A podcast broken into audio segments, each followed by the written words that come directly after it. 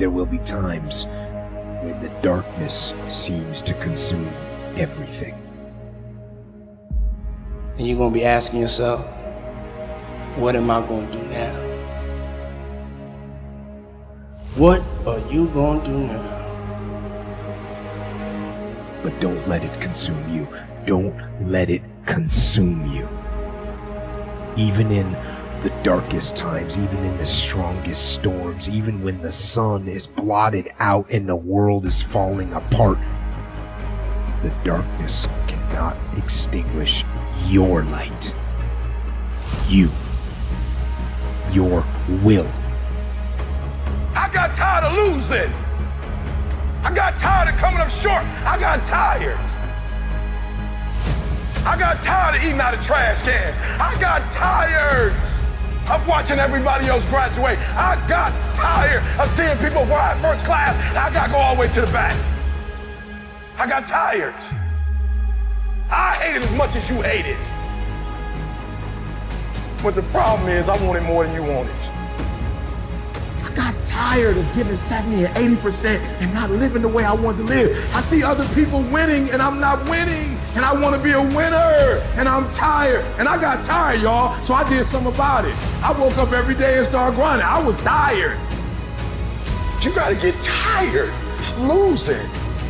See, most people engage in low life living, low risk living. And so you want to begin to take some chances. You want to begin to challenge yourself and make it okay to fail and learn from your failures.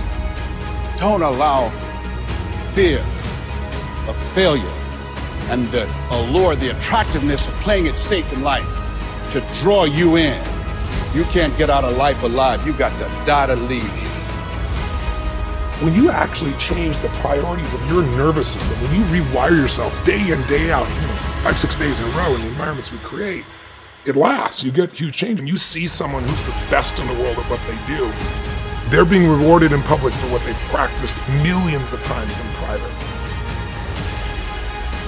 You can't make a difference until you make a decision. So, some of you, man, you keep ah, you complaining about your job. You complaining about where you are financially. You complaining about your relationship. You complaining about your opportunities. You complaining, complaining, and complaining and complaining. Shut up!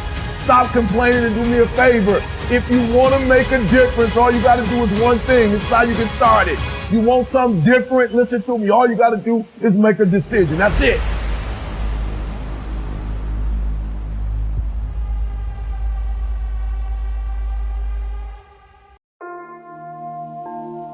How do we come to know ourselves in terms of our personalities and, more importantly, potential? One of the first ways to come to know yourself is to understand that you don't. You know, you can learn to kind of watch yourself like you're watching a stranger. So you have to understand that you don't know who you are. And that's not easy to understand because you think you know. But then, you know, you remember you can't control yourself very well. You're not very disciplined. You're full of flaws. Maybe you don't know yourself as well as you think. But it's hard to get low enough to understand how deeply it is the case that you are ignorant about who you are. Now, there's an upside to that too, which also is that you're also ignorant about who you could be. And so the discovery of that, you know, is some reward for the horror of determining who you actually are. Then you watch yourself.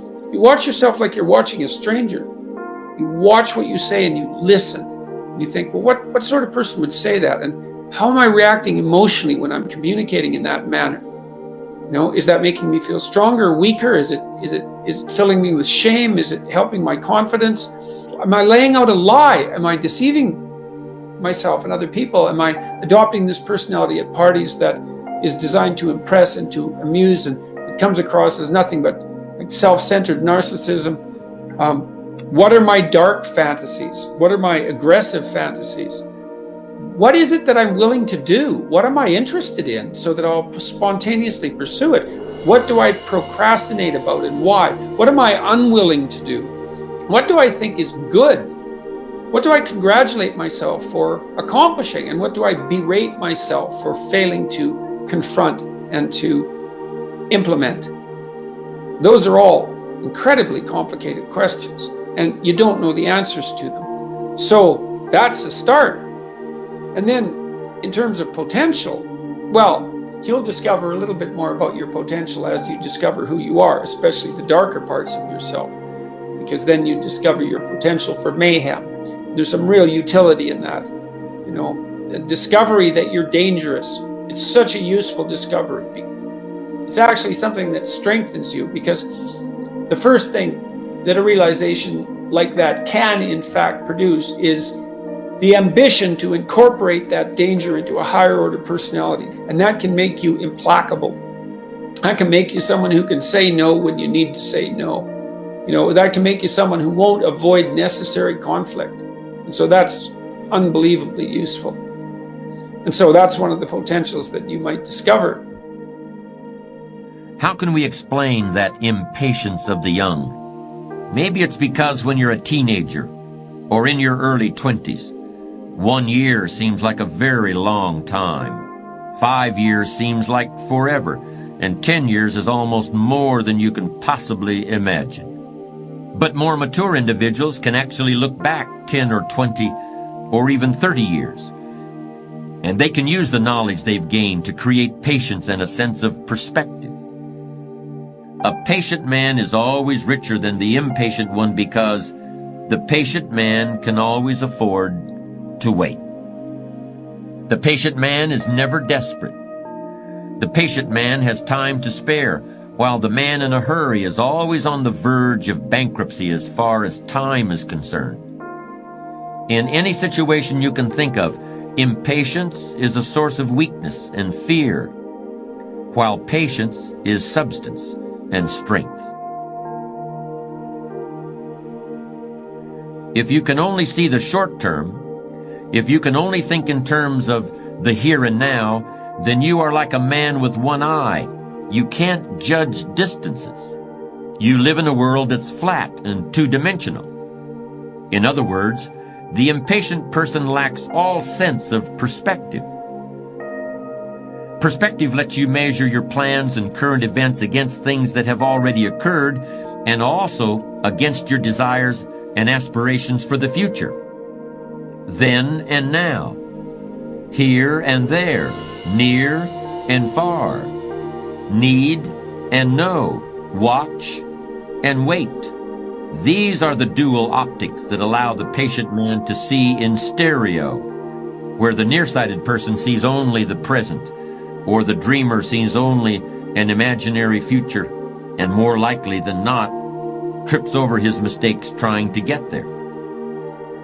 If you're in a hurry, if you need to see results tomorrow, you're putting a lot of pressure on everybody and there's likely to be a great deal of disappointment. But if you can afford to wait, you can ride out the hard times and eventually realize a profit.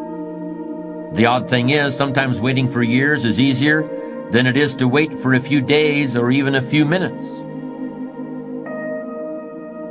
The best gift you can give yourself is to find something that motivates you. Find something that motivates you. Turn that motivation into drive. Once you're driven, you can then push yourself very far. But the biggest gift you can give somebody is that they see your drive. They see your passion to become better. And then you can pass along that gift that you have given yourself onto someone else to be better. That's the best gift you can give somebody. And, you know, most of us in life, we, we work so hard for things. We think life's going to be a certain way. But as you're going to discover, life is never a straight line. You know, we're taught that. We think life is just, I'm going to go from here to there. But if you look in nature, you never see a straight line in real nature. If it's a straight line, a human built it. So it's a process of evolving, of growing, dropping back, growing, dropping back. And, challenges are what really grow us. A good book is only ever a book that you're reading at the right moment. Um, and the right moment is going to be a, you know, a bizarre confluence of, of needs and also a readiness to grow in a certain direction. I mean, there are moments in our life where someone will tell you something and you're, in inverted commas, not ready to hear it.